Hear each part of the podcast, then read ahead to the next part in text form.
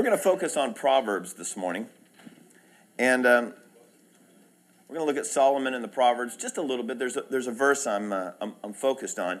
And I'll tell you where this lesson came from. A, a, buddy of mine was going to Nicaragua to do some work down there. And he and I, and, and a couple of the guys, we kind of get together and discuss, uh, we'll call them passage projects together, and just kind of share ideas. And I tell you, I, I really like what we're going to look at today. This is one of those passages that just kind of captures me a little bit. So I'm going to I'm to start off by reading in Proverbs chapter 1, and I'll have it on the board. I'll, I try to have as many of the verses when I'm presenting as I can on, on, the, on the screen, rather. Not, that's not the board, is it? This is the board. I know stuff. Is anybody else not awake yet this morning? Because I guarantee I'm not. All right, so here we go. Proverbs. Let's read this whole thing and uh, as we start.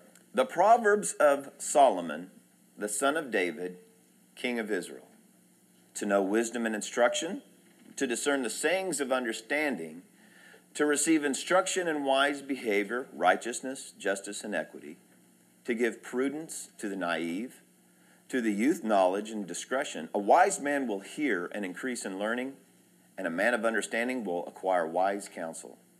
To understand a proverb and a figure, the words of the wise and the riddles.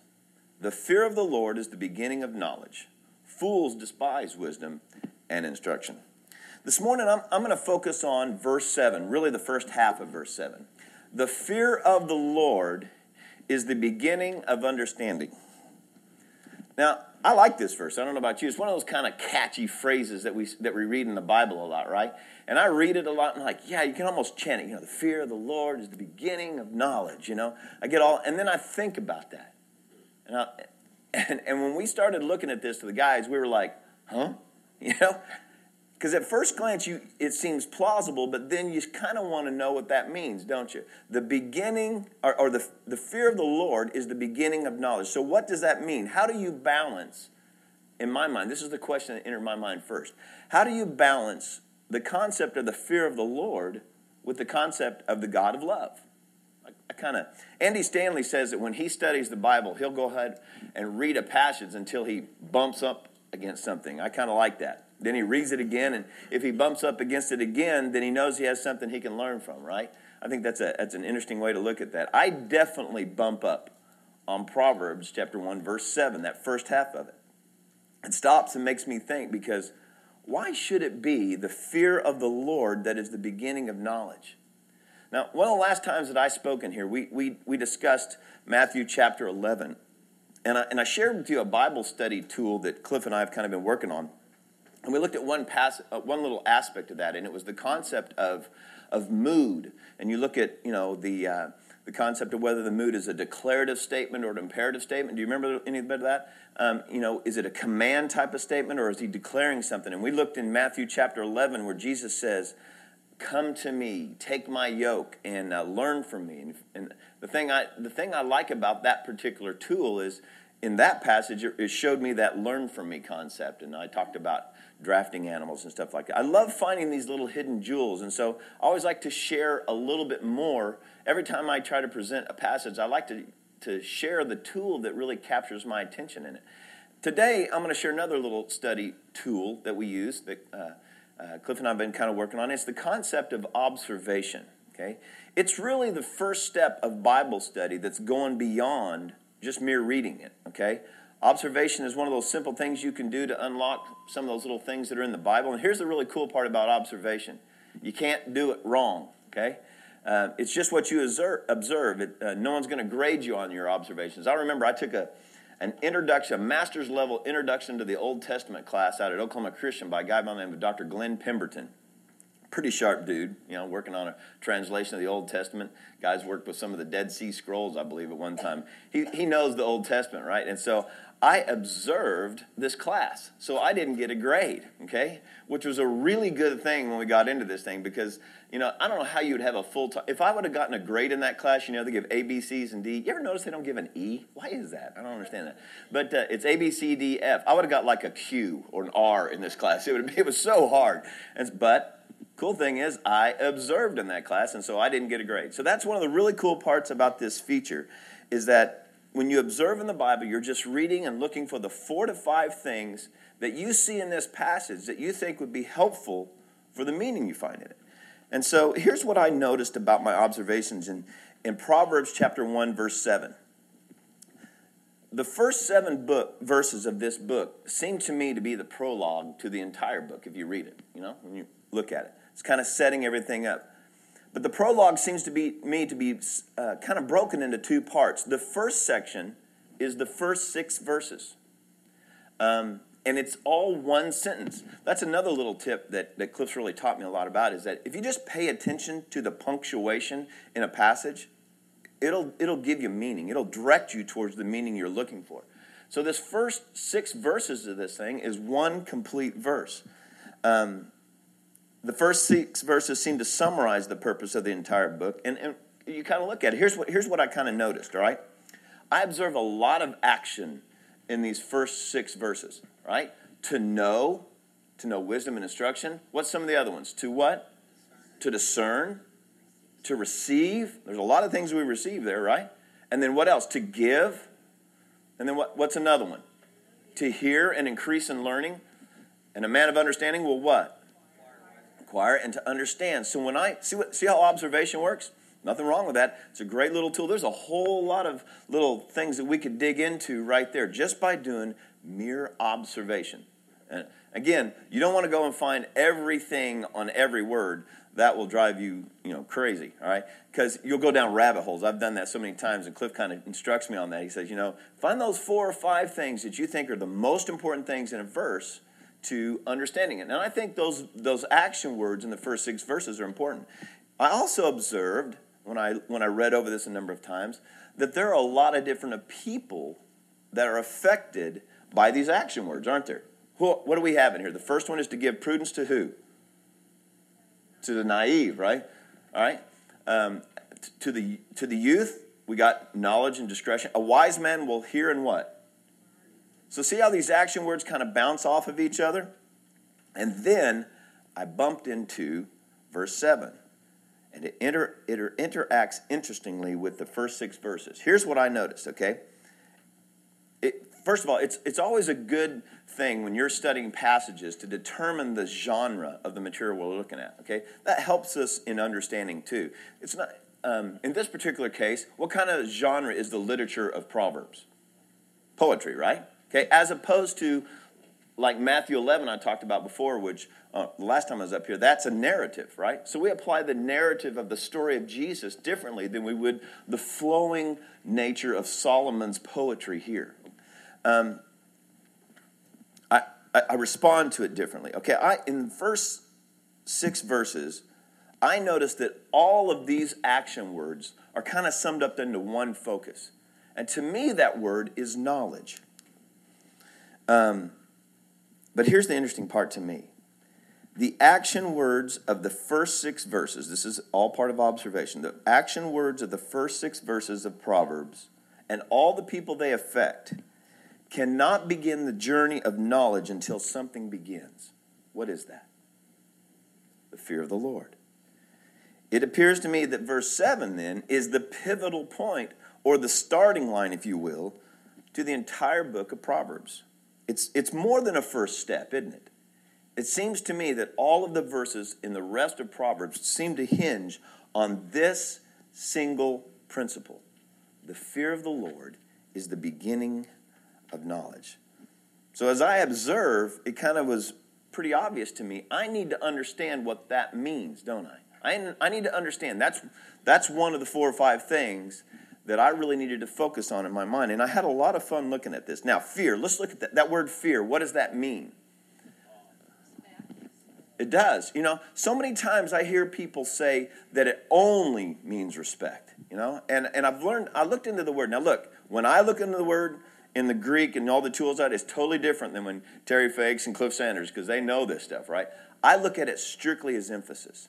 I don't think it's just respect and awe. I think there's some fear because there's words like in there that talk about exceeding fear or uh, horrific kind of words like that are used in, in the language, especially when you look at all the words that, that are tied to it. And I try to, I try to find the, the way the word is used in the meaning in the passage we had. So I don't know that it's that respect, I think respect is part of it, but I think there's some true fear in there too. And that was the interesting part to me as I looked into it. Reverence, yes, that's definitely one. Reverence, awe, uh, dreadful, exceedingly, fearfulness, and then respect. And every one of those words were used in that definition. And again, I'm not trying to be some type of Hebrew expert here. I said Greek a minute ago. I'm actually in the Old Testament. Uh, Hebrew, see, I don't know any of it, right? So here, we go. So here's, here's what I looked at it, okay? Why would Solomon make this comment? These are the questions I asked myself, okay? And, and let me go to one other thing about fear. It kind of occurred to me, and this is just my own thinking here. How do we see fear in our society? It's a negative, isn't it? But the way fear is presented in this particular case, it's a definite positive, if not an outright strength. And we're going to look into that a little bit. So the question is why did Solomon write this? Did Solomon understand the principle of the fear of the Lord? And did he have experience with it? And did that fear help him or did it hurt him? Or, you know, what impact did it have on him? So to do that, I, I went to 1 Kings chapter 3. Uh, and I'm going to look at verses 5 through 9 here. And I'm, I'm just going to read through this. I want you to kind of listen to this, all right? I'm going 5 through 9? Yes. In Gibeon, the Lord appeared to Solomon in a dream at night, and God said, Ask what you wish me to give you.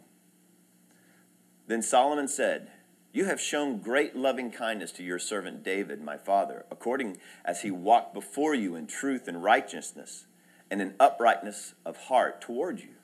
And you have reserved for him this loving kindness, that you have given him a son to sit on his throne as it is this day. Now, O Lord my God, you have made your servant king in place of my father David. Yet I am but a little child. I do not know how to go out or come in. Your servant is in the midst of your people, which you have chosen, a great people who are too many to be numbered or counted. So give your servant an understanding heart to judge your people, to discern between good and evil. For who is able to judge this great people of yours? Solomon could have asked for anything. I mean, God appears to basically offer him a blank check at that time, doesn't he? God says, Ask me what you wish me to give you. So I imagined when I was reading that, a young man sitting there, and of all the things he could have asked for, I, I, I know what I was like when I was. Was that? Absolutely, man. Ferrari comes in the in the mix there, you know. And and you know, I, I guarantee I'd have tried. Uh, I'd like to ask for four other things. That would have been the first thing I'd ask for, you know. But uh, ask me for the one thing, you know, he would have corrected that. So, of all the things he could have asked for, why did he ask for discernment? Is it possible? This is my, my, my position on this. Is it possible that Solomon was fearful in leading God's people? It seems to me that he kind of understands that intense responsibility that God has put before him. Um, so, in, was this fear positive for Solomon or was it negative? And so, what, you, what I want to do is I want to re- continue reading in the passage. I think this is really interesting. It was pleasing in the sight of the Lord that Solomon had asked this thing. God said to him, Because you have asked for this and not for the hot car, thanks for yourself, right? Long life, nor have you asked for riches for yourself, nor have you asked for the lives of your enemies, but you have asked for yourself discernment to understand justice. Behold, I have done according to your words. Behold, I have given you a wise and discerning heart, so that there has been no one like you before, nor shall there one like you arise after you. I have also given what you have not asked, both riches and honor, so that there will not be any among the kings like you all your days. If you walk in my ways and keep my uh, keeping my statutes and commandment as your father David walked, then I will prolong your days. Was the fear positive or negative in his life? It appears to me then again, this is just my looking at this observation and reading the, the context of the passage from uh, of, of Solomon's life. Okay, this is kind of one of the things I do. Looking at the historical aspect of it. Remember, Bible study can be broken into two things grammatical or historical issues. And once you understand that, you have a pathway to go figure out what you want to understand, right? So it appears to me that the fear of the Lord caused Solomon to ask for the right things in his life. That was a cool little thought when that popped in my head. That was a great little lesson for me personally, is that the fear of the Lord caused Solomon to ask God for the right things in his life. Because then it occurred to me, maybe, what's the opposite of that? If I don't have the fear of the Lord in my life, what am I asking for? Am I asking for the right things? I'm not saying we're asking for the wrong things all the time. That, this is definitely not one of those lessons where, you know, the seven habits of more fear in your life. This is definitely not, that doesn't even make sense to me. The, actually, the point of this, this lesson to me is just, it's kind of like, hmm, you know, because it, it, was really fun to go through and look at this from my vantage point um, about how does fear position me in my relationship with God because it's the beginning of knowledge, right? So, great comment. Um, all right, so let's keep going here. Um, again, that, that application question was really interesting to me as I thought about that is if I don't possess the fear of the, of, of the Lord or the fear of the, the stove or anything else, right, then there's kind of a, a, repercussion on the other side of that. Could I be asking for better things in my life? That was the thing I wanted to look at. Are there better ways for me to be positioning when I speak to God that's based upon a fear that grants me knowledge? That's where I went with all myself. All right, so that's just a little bit on the fear question, but, but a question still remains. I mean, and it almost seems kind of weird to ask this question, but what about the fear? What about the Lord do we fear? And to me, as I was looking through this information, it kind of came up in my mind that there's we fear two ways. We fear his presence and we fear his absence. I mean, part of the, the fear of the presence, um, if you think about when God actually appears, what is the action that's usually associated with that? When he actually appears before somebody, or the angel of the Lord appears before somebody. Fall on their face, right? I mean, remember, Abraham was what, 99 years old, and the Lord appeared to him, and he falls down on his face. Let me tell you, when I'm 99 years old and I fall down on my face and it's not an accident, okay, it's going to be a special event in my life, okay? So I kind of thought, I thought about that. Um, Rick Warren, in some of the Lee Strobel material, made this comment. He said that we would actually be, uh, who, who used the word awe earlier? Awe. He said that we would probably, his thought was that we might be very much in awe of Adam and Eve if they actually appeared before us because of the progression of sin. If we were able to see them now, I thought that was an interesting comment when he said it because the fear of, that's part of that that awesomeness and that fear of the Lord. We're going to talk about that a little bit. All right. So the Apostle Paul in, in Romans chapter 11 verse 22 says. Um, Behold then, I don't have this one on, on the screens. It says, Behold then the kindness and severity of God. To, the, to those who fell, severity, but to you, God's kindness if you continue in his kindness. Otherwise, you will also be cut off. According to Paul, this is what I kind of looked at, is that there seems to be a severity and a kindness to the presence of God. And so um, I looked in the Old Testament for examples of this, and it took to me one of my favorite um, stories in the Old Testament, the, the, the, story of Shadrach, Meshach, and Abednego. All right, everybody knows that story, right? Um, I think I've told this story before about my oldest daughter. Uh, glad to have my youngest daughter here today. It's her 20th birthday on Tuesday. So, uh, yeah, no more teenager. Yeah, I love that. So, uh, the, but our, uh, my oldest daughter, when she was uh, studying about Shadrach, Meshach, and Abednego, they'd bring the kids up to the, the front of the class and uh, they'd ask, or front of the church, as the church service started, and they said, What'd you learn about? And she said, Well, I learned about Shadrach, Meshach, and the Billy Goat. And I thought that was great. So, and it's really hard for me to say Shadrach, Meshach, and Abednego since that point in time because I love that story so much. But let's look at how the fear of the Lord affected these three men. This is just kind of a continuation of this fear, of the concept of the fear of the Lord. Remember, it's not the seven steps; it's kind of the hmm, you know, kind of thing. So let's set up the beginning of the story. King Nebuchadnezzar had built this golden image. We all know about it. It's a big 90 foot tall golden image. And Shadrach, Meshach, and Abednego refused to bow down for it. So I'm going to read from uh, Daniel 3. Oh, that's not it. There it is. Yeah, here it is. This is uh, verses, I'll tell you real quick. Why do I keep taking my reading glasses off when I need to read the notes? There we go. Daniel 3, verses 13 through 18. Then Nebuchadnezzar, in rage and anger, because Shadrach, Meshach, and Abednego had, would not bow down, gave orders to bring Shadrach, Meshach, and Abednego. Then these men were brought before the king. Nebuchadnezzar responded and said to them, Is it true, Shadrach, Meshach, and Abednego, that you do not serve my gods or worship the golden image that I have set up? Now, if you're ready at that, at the moment you hear the sound of the horn, the flute, and all these other things, all right, to fall down, because some of them I can't pronounce, all right, and worship the image that I have made, very well. But if you do not worship, you will immediately be cast into the midst of the furnace of blazing fire. And I love this part. And what God is there who can deliver you out of my hands? okay. I think they know one. What do you, yeah. Shadrach, Meshach, and Abednego replied to the king, O Nebuchadnezzar, we do not need to give you an answer concerning this matter. If it be so, our God, whom we serve, is able to deliver us from the furnace of blazing fire, and he will deliver us out of your hand, O king. But even if he does not, let it be known to you, O king, that we are not going to serve your gods or worship the golden image that you have set up. Love that. Love that story. Now, first, did Shadrach, Meshach, and Abednego have a real reason to fear King Nebuchadnezzar? That's part of the historical part of Bible study that we can kind of learn, all right?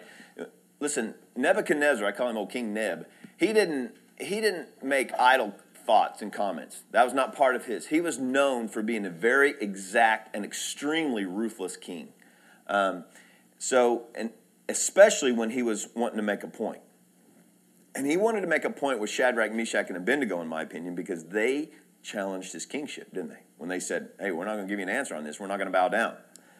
So they positioned him as the leader. Let's read the verse in Proverbs. The, the fear of the Lord, that's that verse we're looking at, right? The fear of the Lord is the beginning of understanding. And so when I, when I read the story of Shadrach, Meshach, and Abednego, that verse in Proverbs starts to make a little bit more sense to me, okay? First of all, this is a real story with Shadrach, Meshach, and Abednego. I always have to remind myself, I don't know about you, but sometimes when I read the Bible, it seems like a really cool story, like, you know, uh, Gone with the Wind. Where did I get that? Um, uh, you know, uh, what was the one where we used to, that we read in all the schools, where the red fern grows? Remember that one? All right. All right, so Big Dan and Little Ann, all that stuff. All right. But sometimes when I read these Old Testament stories, I could think them that they're great little stories like that. But this I have to remind myself, you know, that they faced a very real king and a very real hot, fiery furnace. And we all wonder how did they do that? I mean, this is one of those kind of problems in life that, again, doesn't seem, it's so big. This is such a big struggle or problem in their life that it doesn't seem real. I mean, you ever been in a problem like that? You just, it almost gets surreal when you start thinking about it, when they get so impending. That's the kind of, of uh, issue that Shadrach, Meshach, and Abednego are facing here. How do, they, how do they face that? And all they have to do is bow down. They don't even have to mean it. Remember, he's, King Nebuchadnezzar says, if you bow down to this, very well. It's okay. We'll go back to the way things are. When I consider the fiery furnace, it becomes obvious to me when I think about it, right? That the fear of God was stronger in the life of Shadrach, Meshach, and Abednego than anything else they would face in their life. And again, that's a great lesson for me. Very strong in my life. I'll say it again. The fear of the Lord was stronger than anything else they would face. So did the, did the story of Shadrach, Meshach, and Abednego, did the principle hold true? Is the beginning of knowledge, right? The, the fear of the Lord is the beginning of knowledge. Let's read verses 16 through 18. Again, okay. Shadrach, Meshach, and Abednego replied to the king, O King Nebuchadnezzar, we do not need to give you an answer concerning this matter. I love this part. If it be so, our God, whom we serve, is able to deliver us from the furnace of blazing fire And he will deliver us out of your hand, O king. But even if he does not, now that's amazing, isn't it? They're, they're going to face the furnace no, either way, whether God answers that prayer or God doesn't answer that prayer. So, I've got to go back to my note here. The fear of God gave them the understanding, maybe. Is that possible? that the fear of the Lord gave them the understanding to face the toughest of life's challenges. That's the again, that's the lesson for me. It sits on me and I think about that personally. Do I fear things in my life more than I fear God? Are there, are there things in my life that I'm more scared of health things, financial things, anything that I face? Or do I fear God more? Because that gives, it seems to give them. How could they stand up there and say that to King Nebuchadnezzar without some kind of knowledge in their mind? You know, if they didn't have a strong relationship and an understanding and a fear of the Lord, I'm thinking maybe they bow down before the golden image. I'm, I'm not judging that, okay? I'm just thinking. I mean, how else can you stand right when you're right there before those those doors of that furnace? Heated as hot as King Nebuchadnezzar, you know, King Nebuchadnezzar said, heat it seven times, right? That's a way of saying it's as hot as it's going to get, right? You're standing before that those doors, and you don't have that fear of God as the strongest thing in your life. How do you stand there and not say, you know, I think I'll just bow down real quick. I don't have to mean it anyway. That's that was an interesting lesson for me. Um, kind of running out of time here. I'm going to skip the, a little part of this because I want to switch to the fear of God's presence, right? And this part was extremely impactful to me. Remember, we talked, I said, I think the fear of God kind of presents two ways fear of his presence and the fear of his absence, okay? Now, in the story of Gideon in Judges chapter 6, Gideon, and his people, you know I got to teach a lesson. I'm, I'm going to say something about Gideon. It's my favorite one of the whole I can't do it, all right? Just going to have to go with me, all right? So, um, for seven years in that story, the Israelites struggled. Everything they tried to do failed. Everything they tried to do failed. For seven years. God was so silent that he seemed to be absent to him. Um, listen in Judges 6, I'll read it just quickly. The angel of the Lord appeared to Gideon uh, Gideon and said to him, The Lord is with you, mighty warrior. Then Gideon said to him, O Lord, if the Lord is with us, then why has all this happened to us? Hear, how it kind of feels like they, they kind of feel the absence? Gideon and his people felt like God had abandoned them because for seven years he was silent. And maybe you've experienced a time in your life when God uh, was absent. But here's my point God's silence does not equate to his absence. Uh, God was with Gideon and the Israelites, and he's with us today, even in our failures. He's there. The silence does not equate to his absence. The absence of God is something completely different. The only thing that caused my Lord to cry out on the cross was when he felt the absence of God. My God, my God, why have you forsaken me? The only perfect person, the Son of God, a part of God, separated from God. If you think about Jesus' life, he handled all of the mistreatment in his life, didn't he? He handled all the accusations, he handled all the lies, he handled all of the false charges that were presented against him. He even endured the incredible physical torture to his body prior to the cross and the hymn says that, that I sang growing up my whole life is that he could have called how many angels? 10,000 angels to destroy the world and set him free. But how's the end of that? But he died alone for you and me. Through all of this, the only time that our Savior cried out was at the point at which he felt the absence of God. And the reason this is so very poignant to me is that it occurred to me as, as I was talking with my friends about this, is that we have never experienced the absence of God in our lives. I will grant you that just like Gideon in our lives, it seems like that sometimes, but the absence of God is something completely different. Jesus, uh, Jesus did experience it when God turned and and let Jesus die on the cross for us. And anything that causes my Lord to cry out, you know, should, should petrify me. And uh, I submit that it should be a driving force. So the absence of God should create fear. The thought, the con, just the concept of that should create fear in life, but it's different than his silence. So, kind of set all that up. The absent, the fear of the Lord, through absence and his presence. So, what's the so what? This is the application part of Bible study right here.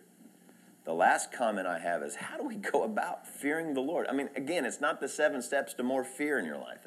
Doesn't make sense, but it's more like what does this fear, how does it present itself?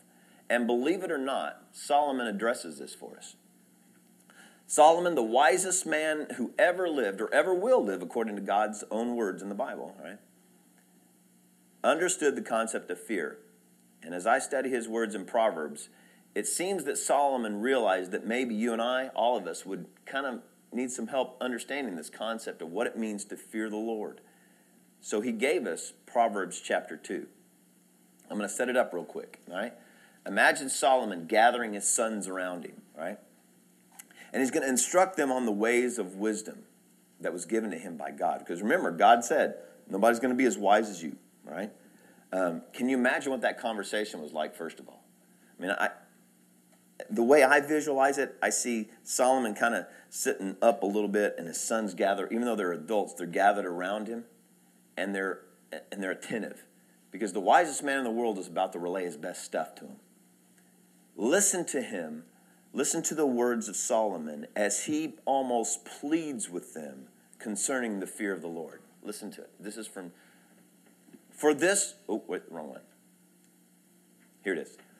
My sons, if you accept my words and store up my commands within you, turning your ear to wisdom and applying your heart to understanding, indeed, if you call out for insight and cry aloud for understanding, and if you look for it as for silver and search for it as for hidden treasure, then what? You will understand the fear of the Lord and find the knowledge of God. If the fear of the Lord is the beginning of knowledge, then these words are the beginning of fear. Look at the action words that Solomon gives us. He says, he says for us, if you accept my words and store up my commands, if you turn your ear and apply your heart to understanding, if you call out and you cry aloud, and if you look for it for silver and search for it like for hidden treasure. There's, there's one visual I can give you, I'll, I'll share with you, about my grandfather when he was passing away.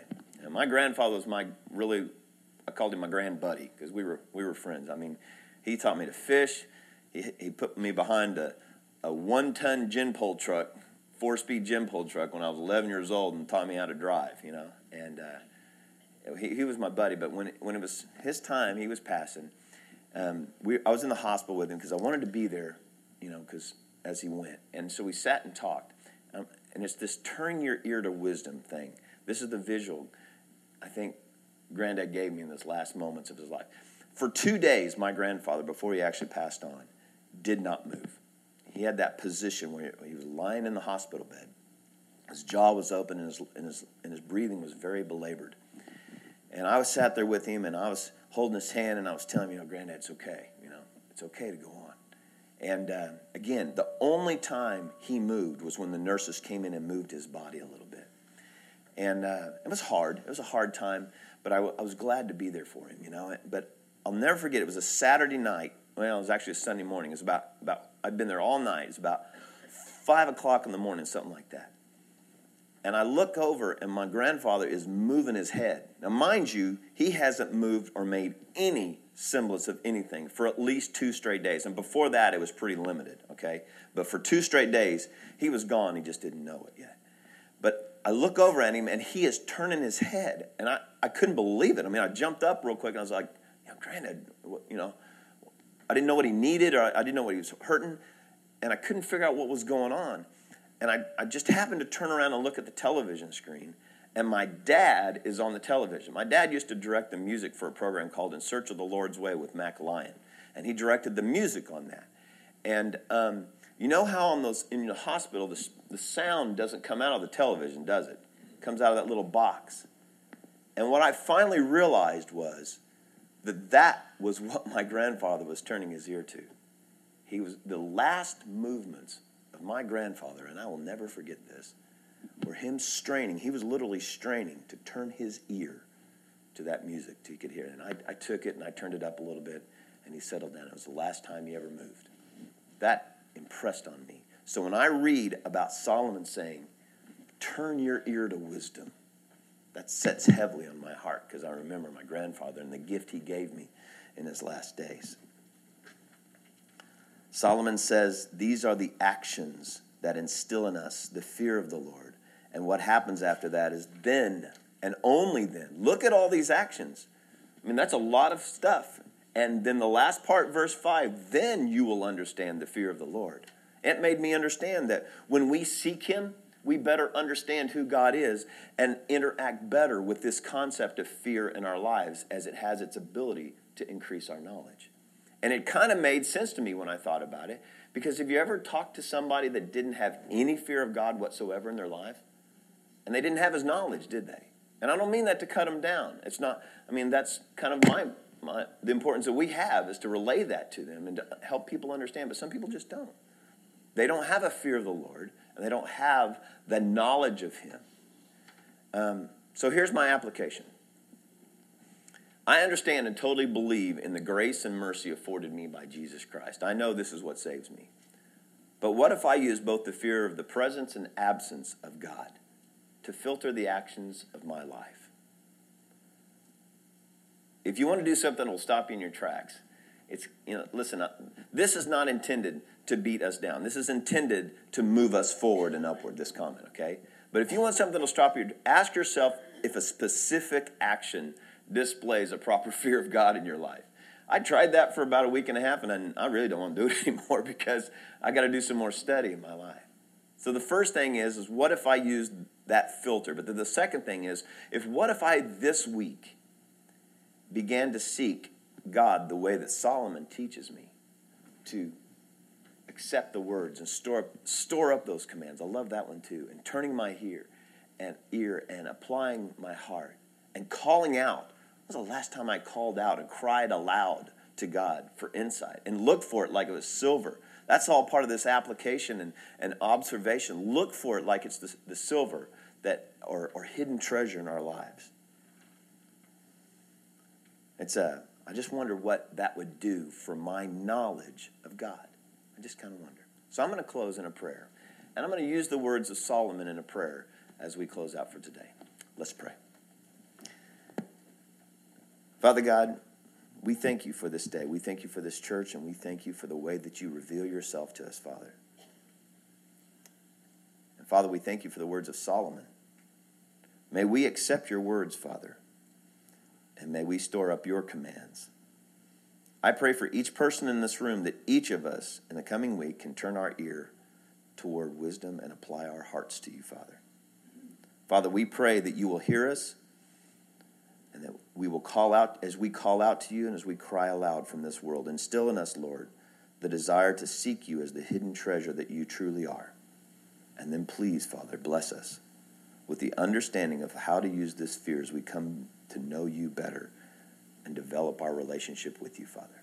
We pray this through the powerful name of your Son, Jesus Christ. Amen. Have a great week.